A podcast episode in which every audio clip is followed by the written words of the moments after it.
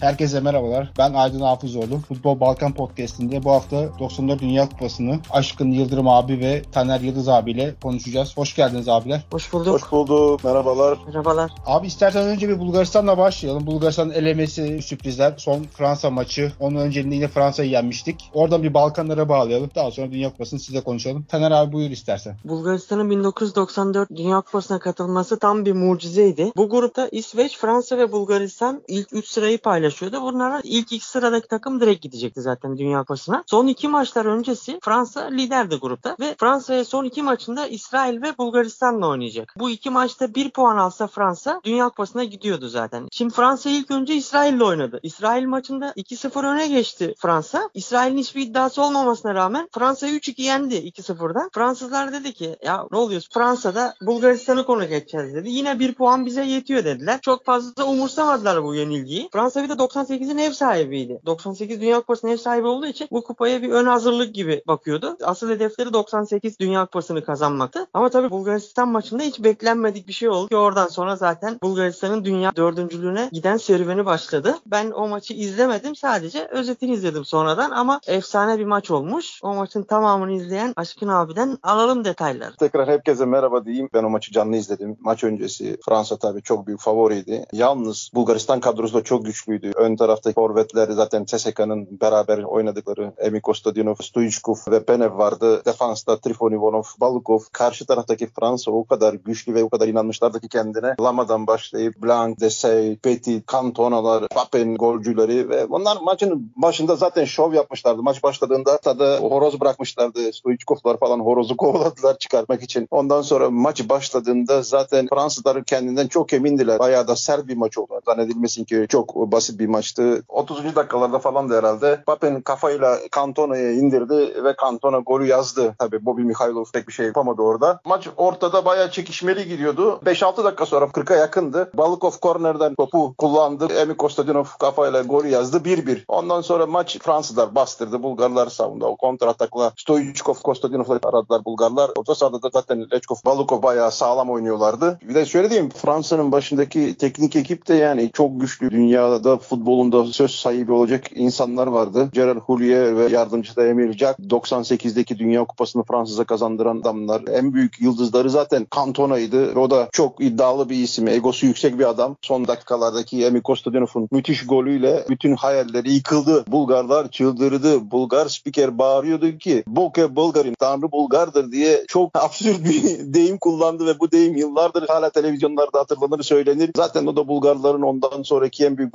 başarısıydı yani oradaki bir başlangıç. Aynı zamanda iskelet kadroda çok güçlü bir kadro. CSK futbolcuları kuruyorlar. Ben Levskar'ım. Ben Levski Sofya taraftarıyım ama CSK'nın iskeleti büyük rol oynamıştı orada. Çoğu eski komünizm zamanındaki gelme futbolcular. En son jenerasyondu. Müthiş yıldızlarla dolu. Maalesef daha sonrası devamı gelmedi onların ama oradaki o Bulgarların 94 Dünya Kupası'na gidişleri yol böyle bir mucize diyelim yani küçük bir mucize sayesinde gerçekleşti ve adamlar hak ederek bence yani çok hak ederek çünkü o jenerasyon ve bunu hak ediyordu. Dünya Kupası'na yolculukları başladılar. O kadronun çoğu CSK oyuncusuydu da 94 Dünya Kupası'na giderken bunların hepsi yurt dışında oynuyordu. CSK'nın kadrosunda sadece bir tane oyuncu var. O da oynamadı zaten. Levski'den 7 oyuncu var 94 Dünya Kupası kadrosunda. O Stoichkovlar, Balakovlar, Emil Kostadinovlar hepsi Avrupa'nın farklı takımlarında oynuyordu o yıllarda. Stoichkov o zaman Barcelona'da oynuyordu. Balakov Sporting Lisbon'da oynuyordu. Kostadinov Porto'da oynuyordu. Sonra Bayern Münih'e gitti. Çok üst düzey takımlarda oynuyorlardı o oyuncular. Ki onlar da zaten 89'da CSK'nın Avrupa Kupa Galipleri Kupası'nda yarı final oynamasından sonra hepsi birer birer Avrupa'ya transfer oldu. Çünkü çok büyük bir başarı göstermişti CSK Sofya. Ki son Bulgar takımıdır Avrupa Kupalarında yarı final oynayan. Bunlar zaten çok beraber tanıyoruz. Zaten bizim Levski olarak canımızı en çok yakan Lubo Penev, Emi Kostadinov, Stoichkov üçlüsü yani çok müthiş bir üçlüydü. Forvet onlara arkadan bazen Lacezar Tanev vardı, Stoichum Mladenov vardı. Onlar da çok müthiş ekipti yani CSKA o zaman zaten Bulgarların dediğiniz gibi son yarı final oynayan takımı ama o kadro birbirini hani kapalı gözle yani Stoichkov'un çapraz koşularını, Kostadinov'un Penev'ini yani ortaları bunlar artık ezbere bilinen tamam yurt dışında meşhur oldular da demek istedi çok bir zaman beraber ve kapalı gözle birbirini anlayabilen insanlardı yani onlar onların kadrosu o anlamda. Yani hayrandım yani gerçekten. En önemli oradaki şey inançlarıydı. Belki de onlar da biliyorlardı son jenerasyon olacaklarını. Çok inanmışlardı yani bir şeyler yapacaklarını, başarılı olmak istediklerini. Zaten ondan sonra Bulgar futbolu düşüşe geçti yani. 94 Dünya Kupası deyince ilk aklınıza gelen şey nedir? Benim mesela direkt Baggio gelir. 94 Dünya Kupası deyince gözünüze ne canlanıyor? Bulgaristan'ın dördüncülüğü canlanıyor benim gözümün önünde. Ama genel bir futbol izleyicisi olarak bakarsan Roberto Baggio'nun kupasıydı. İtalya final oynadıysa Roberto Baggio olmasaydı İtalya ikinci turda elenirdi. Daha ileri gidemezdi. Çünkü Roberto Baggio'nun çok ekstra performansıyla finale kadar yükseldi. Ki zaten herkes kaçırdığı penaltıya bakıyor işte sonuç olarak. Ama normalde önceki turlarda bakarsan hep 88-89 dakikalarda Roberto Baggio'nun attığı gollerle hep turu geçti. Ben Baggio ve diğerleri diye ayırıyordum İtalyan milli takımına. Dünya Kupası'nın miti Brezilya'nın savunma futboluyla şampiyon olması. Ben tek futbol olarak da bir tane çok güzel şeyler söyledi de futbol olarak benim için çok değişik anlamları vardı. Tek benim aklımda kalan en önemli olay ne diyecekseniz futbolcu olarak Maradona'nın dopingle çıkması yani benim için hayal kırıklığıydı orada. Çünkü 90'daki final sonrası herkes Maradona'nın tekrar bir diriliş yapıp Arjantin zor durumdaki Arjantin'i tekrar canlandıracağını umudu vardı ve ama Maradona'nın dopingle çıkması büyük bir hayal kırıklığı oldu. Benim aklımda o kaldı. Bebeto ile Romario'nun gol sonrası kollarının sallaması ilginç sevinçleri. Maradona 1991 yılında dopingli çıkmasaydı damga vururdu o olay da. Maradona daha önce zaten dopingli çıktı. Bir buçuk yıl ceza almıştı. Tekrar dopingli çıkması çok şaşırtıcı gelmedi bana. Onu Tabii edeyim. şaşırtıcı gelmedi ama yani herkes Maradona'dan son bir atış bekliyordu. Maradona'nın 86'daki başarısı vardı. Çünkü 82 Dünya Kupası'nda orada bayağı gene öne çıkmıştı. Kırmızı kart gördü. Tekmeler, tokatlar yani Maradona'nın 86'daki Dünya Kupası'ndan sonra 90'da finale kadar taşıdı gene tamam da ama dediler ki belki de müthiş bir kapanış yani tamam. Dediğin gibi ceza almıştı dopingten de. Bilmiyorum ben bir futbol sever olarak yani Maradona'nın çok büyük hayranı değilim de ama Maradona'yı severim ayrı. Dünyanın benim için en iyi futbolcusudur yani. O zaman gruplarla başlayalım isterseniz. A grubunda Romanya 6 puanı var. İsviçre 4 puanda. Amerika 4 puanda. Kolombiya 3 puanla. Kolombiya burada eleniyor. Burada bir Hacı gerçeği var Romanya'da. Bir de Kolombiya'da daha sonradan öldürülen Escobar var. A grubunun açık favorisi Kolombiya'ydı turnuva öncesi. Ki zaten Kolombiya finallere gelmeden önce Brezilya'yı 5-0 yendi eleme gruplarında. Pele dedi ki benim favorim Kolombiya dedi. Herkes Kolombiya'dan büyük bir başarı bekliyordu ki kadrosu da çok iyiydi Kolombiya'nın. Asprilla'lar, Valencia'lar vardı. Kalede Cordova falan vardı. Ama maalesef işte Kolombiya istediği futbolu sergileyemedi. Yani çok aşırı favori olması belki de onlara da ters tepti. E, artı bir de Romanya'nın olağanüstü performansı Hacı önderliğinde ki Hacı o sezon İtalya 2. liginde top oynuyordu. Brescia'da oynuyordu. Real Madrid'den ayrılmıştı. Real Madrid'deydi 2 yıl önce. Hacı ikinci defa doğdu bu Dünya Kupası'nda ve ikinci doğuşu ona Barcelona'ya transfer olmasına yol açtı. Kupadan sonra Barcelona'ya transfer oldu Hacı. Kolombiya maçında ceza sahası dışından Cordoba'ya attığı gol izlemeyen futbol severleri mutlaka o golü bulup izlemesini tavsiye ederim. Kolombiya-Romanya maçındaki Hacı'nın attığı golü. Bunun dışında yani Kolombiya'nın ilk turda elenmesi bence turnuvanın en büyük sürprizi. Amerika ve İsviçre'nin de ikinci, üçüncü sırayı alması. Normalde o grupta İsviçre veya Amerika elenir diye düşünüyordum ama beni de yanılttı yani Kolombiya'nın performansı. Amerika maçında kendi kalesine Escobar gol attıktan sonra Kolombiya elendi zaten. Ülkesine döndükten sonra turnuvadan sonra bir barda da işte fanatik taraftarlarla bir tartışma yaşayınca Escobar maalesef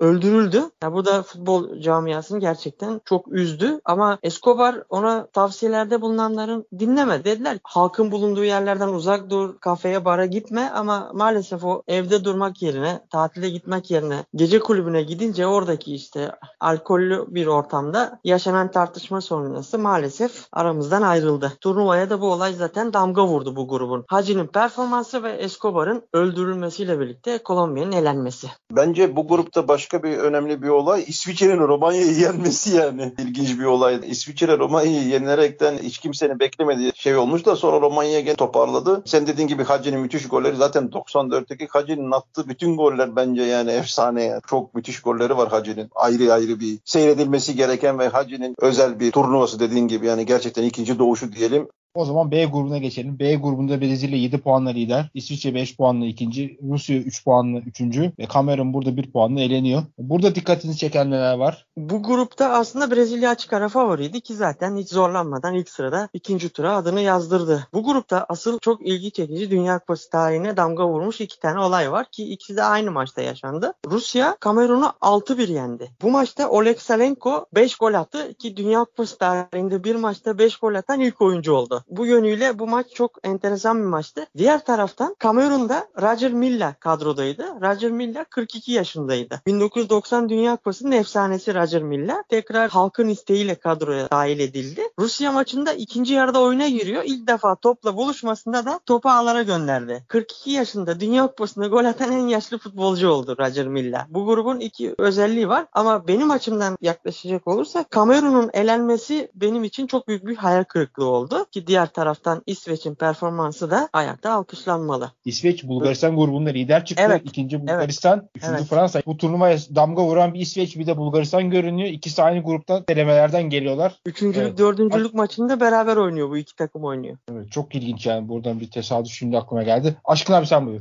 Brezilya'nın en büyük silahı herkes bekliyordu ki Romario olacağını. Gerçekten de Romario damga vurdu. Orta sahalarında onların Dunga vardı. Kalede Tafarelli. Yanına Bebeto'nun da eklenmesiyle beraber müthiş bir duyeti oluşturdular. Ve de belirttiği gibi başlarında Pereira ilk defa Brezilyalıların dizginleyerek diyelim yani onların istediği şekilde böyle samba türü futbol değil de taktik ve disipline bağlı olarak oynamaları gerçekten biraz hakiki Brezilya futbol sevenlerini sıktı ama öbür taraftan da başarıya giden yolun bu olduğunu göstermiş oldular. Roger Mila'nın gol atması ve Salenko'nun 5 gol atması apayrı durumda o. İsveç kadro olarak da gerçekten çok güzel. Kenneth Anderson'da Karaderavelli, Thomas Brolin vardı, Parma'nın yıldızı, Dahlin vardı. Müthiş bir ekipti. Çok birbirini tanıyan, uzun yıllar milli takımda da beraber oynayan bir ekipti. Üçüncülü, dördüncülüğü hak eden taraf onlardı da. Bu grup belki de daha maçlar oynanırken favorili bir grup olduğunu ve bir üst tura çıkan iki takımın da ileriyi zorlayacağını işaretlerini veriyorlardı yani. Bir de şunu ben notlarımda ekleyeyim. Sovyetler Birliği'nde almasından sonra Rusya ilk Dünya Kupası'na katılmıştı. Ki onlar da 3 puanla 3. oldular. 6 grup vardı bu turnuvada 24 takım. En iyi 4 3. gitti. Elenenler birisi Rusya, diğeri Güney Kore.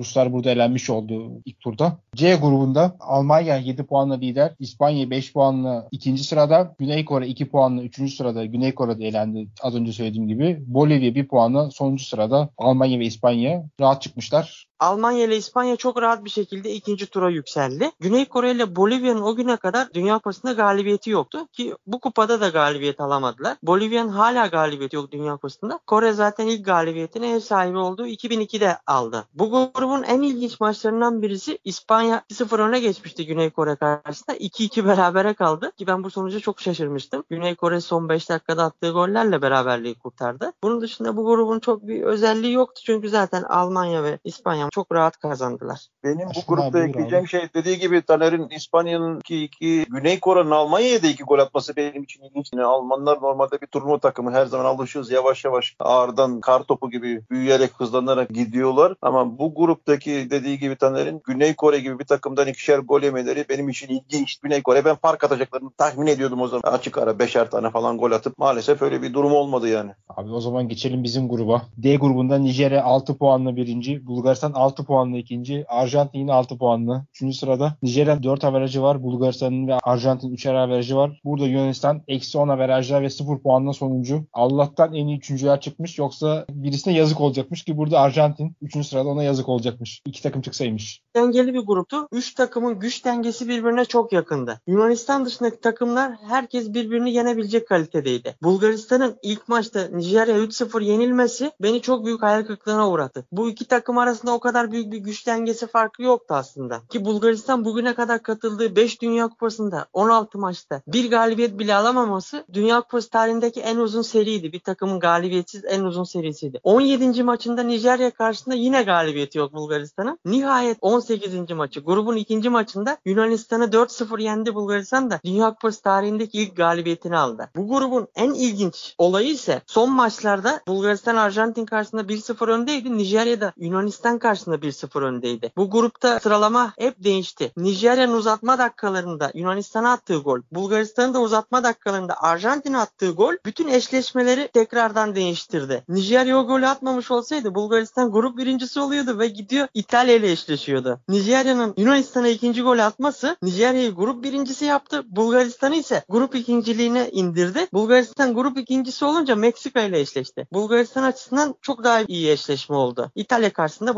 Bulgaristan'ın şansı daha düşük olabilirdi. Bulgaristan'ın aldığı iki galibiyet özellikle Arjantin karşısında elde edilen galibiyet bence çok değerliydi bu grupta. Zaten kadronun tamamı lejyonerlerden oluşuyordu. Avrupa'da oynayan oyunculardan ve maalesef turnuva ilk kez katılan Yunanistan çok zayıf kaldı bu grupta ve avaraj takım oldu. Maradona dışında Arjantin bu kadar kötü bir takım mıydı burada? Maradona dışında bir yıldız yok muydu ki en kötü Maradona olmasa bile grubu belki lider bitirebilirdi. Bir de Bulgaristan'ın ikili olması bekleniyor mu sence? Bence Bulgaristan'ın burada ikili olması sürprizdi. Nijerya baştaki sorsanız kafadan Arjantin, Nijerya çıkacak. Bulgaristan'da üçüncü olması bekleniyordu. Yalnız işte Arjantin'deki karışıklıktan dolayı Arjantin kötü bir takım değildi de böyle biri birini tamamlayan takım değildi. Batistuta vardı, Kanice vardı. Şu andaki Atletico Teknik Direktörü Simeone vardı. Fena bir kadroları yoktu. E yalnız dediğim gibi oradaki bu olaylar belki de onları biraz sarstı. Liderleri yoktu. Yani Arjantin'in en büyük sıkıntısı bir lider eksikliğiydi. Diğer ilginç en güzel olay Arjantin 86'da Bulgarları 2-0 yenmişti. Buradaki Bulgarlar intikamını aldı. Bir de Nasko Serakov benim Levski'den en büyük hayranlarından bir tanesi bendim onun. Şu anda zaten Levski'nin başkanı. Onun gol atması ve Arjantin'e çünkü 86 Dünya Kupası'nda da açılış maçında gol atmıştı İtalya'ya Nasko Serakov kafayla. Bu olaylar gerçekten benim için milat diyeyim yani böyle Nasko Serakov'un tekrar gol atması 94 Dünya Kupası'nda artık zaten emekliliğine çok az kalmıştı. Evde uzatmalarda Arjantin'e gol atması benim için ayrı bir sevinç kaynağıydı. Diğer grubumuz E grubu. Burada herkes 4 puanla. Çok garip bir grup. Herkes bir galibiyet, bir beraberlik aldı. Meksika 1. sırada, İtalya 2. İrlanda 3.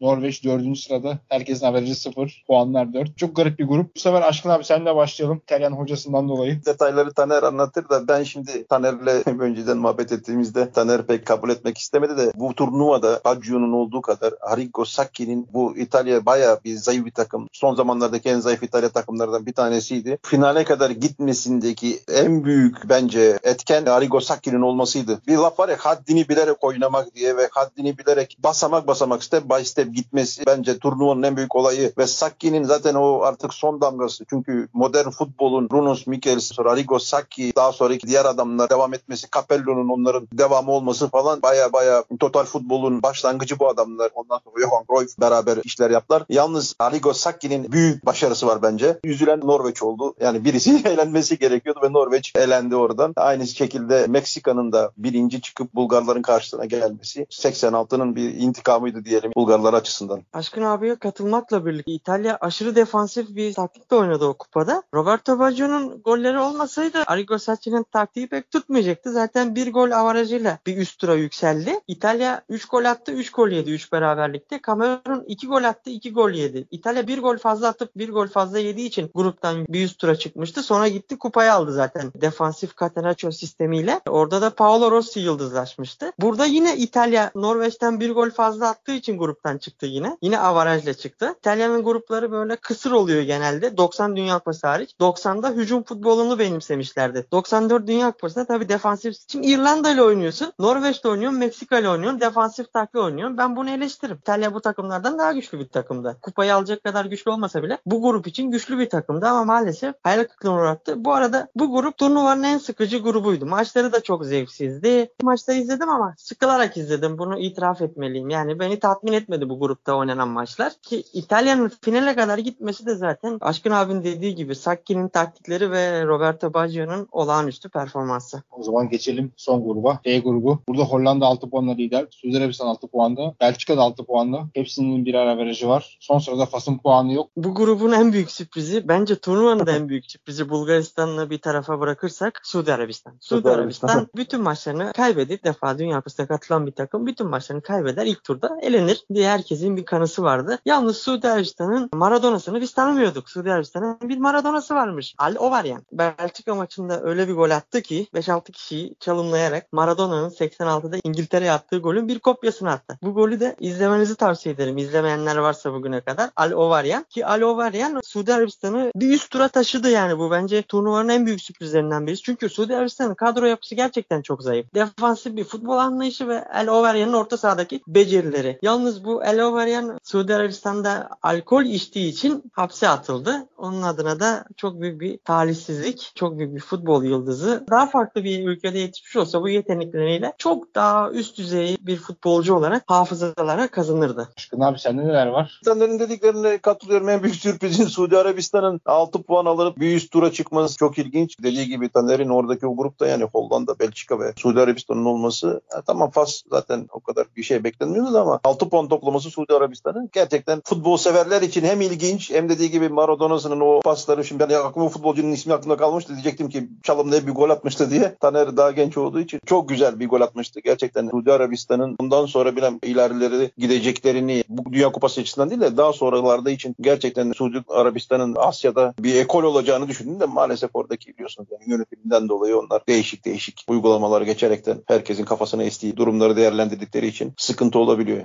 Şifo Belçika'da oynuyor mu da abi burada? Evet Şifo, Enzo Evet, Şifo evet. Belçika milli takımında Evet. oynadı. Son Dünya Kupası'ydı. Son Dünya Kupası. O da emekliliğine ayrılmış. 86'nın yıldızıydı Enzo Şifo. Gerçekten yıldız bakımından ve futbolcular bakımından da 86 sonrası 94'te de yani çok güzel yıldızlar var. Romario'lar, Bebeto'lar, Rai'ler, Bergkamp'ı, Şifo'lar. Bulgaristan'da Stoichkov kim ne derse desin top sahibi benim sevmememle beraber onu saygı duyuyorum ama yani sevmiyorum kendisini. Yeni yıldızlar da çıktı. Eski yıldızlar da kendini ispatladılar. Kenneth Anderson mesela. Bu kupada çok söylenecek şey var yani. 94'te gerçekten ilginç dünya kupalardan bir tanesiydi. Hele ki 90 sıkıcı dünya kupasından sonra 94 futbol severlere böyle yeni bir tekrar futbolu sevmelerine başlamaları için bir sebep. İlk bölümde 94 Dünya Kupası'nın gruplarını konuştuk. Bu parti burada kapatalım. Devamı bir dahaki kaydımızda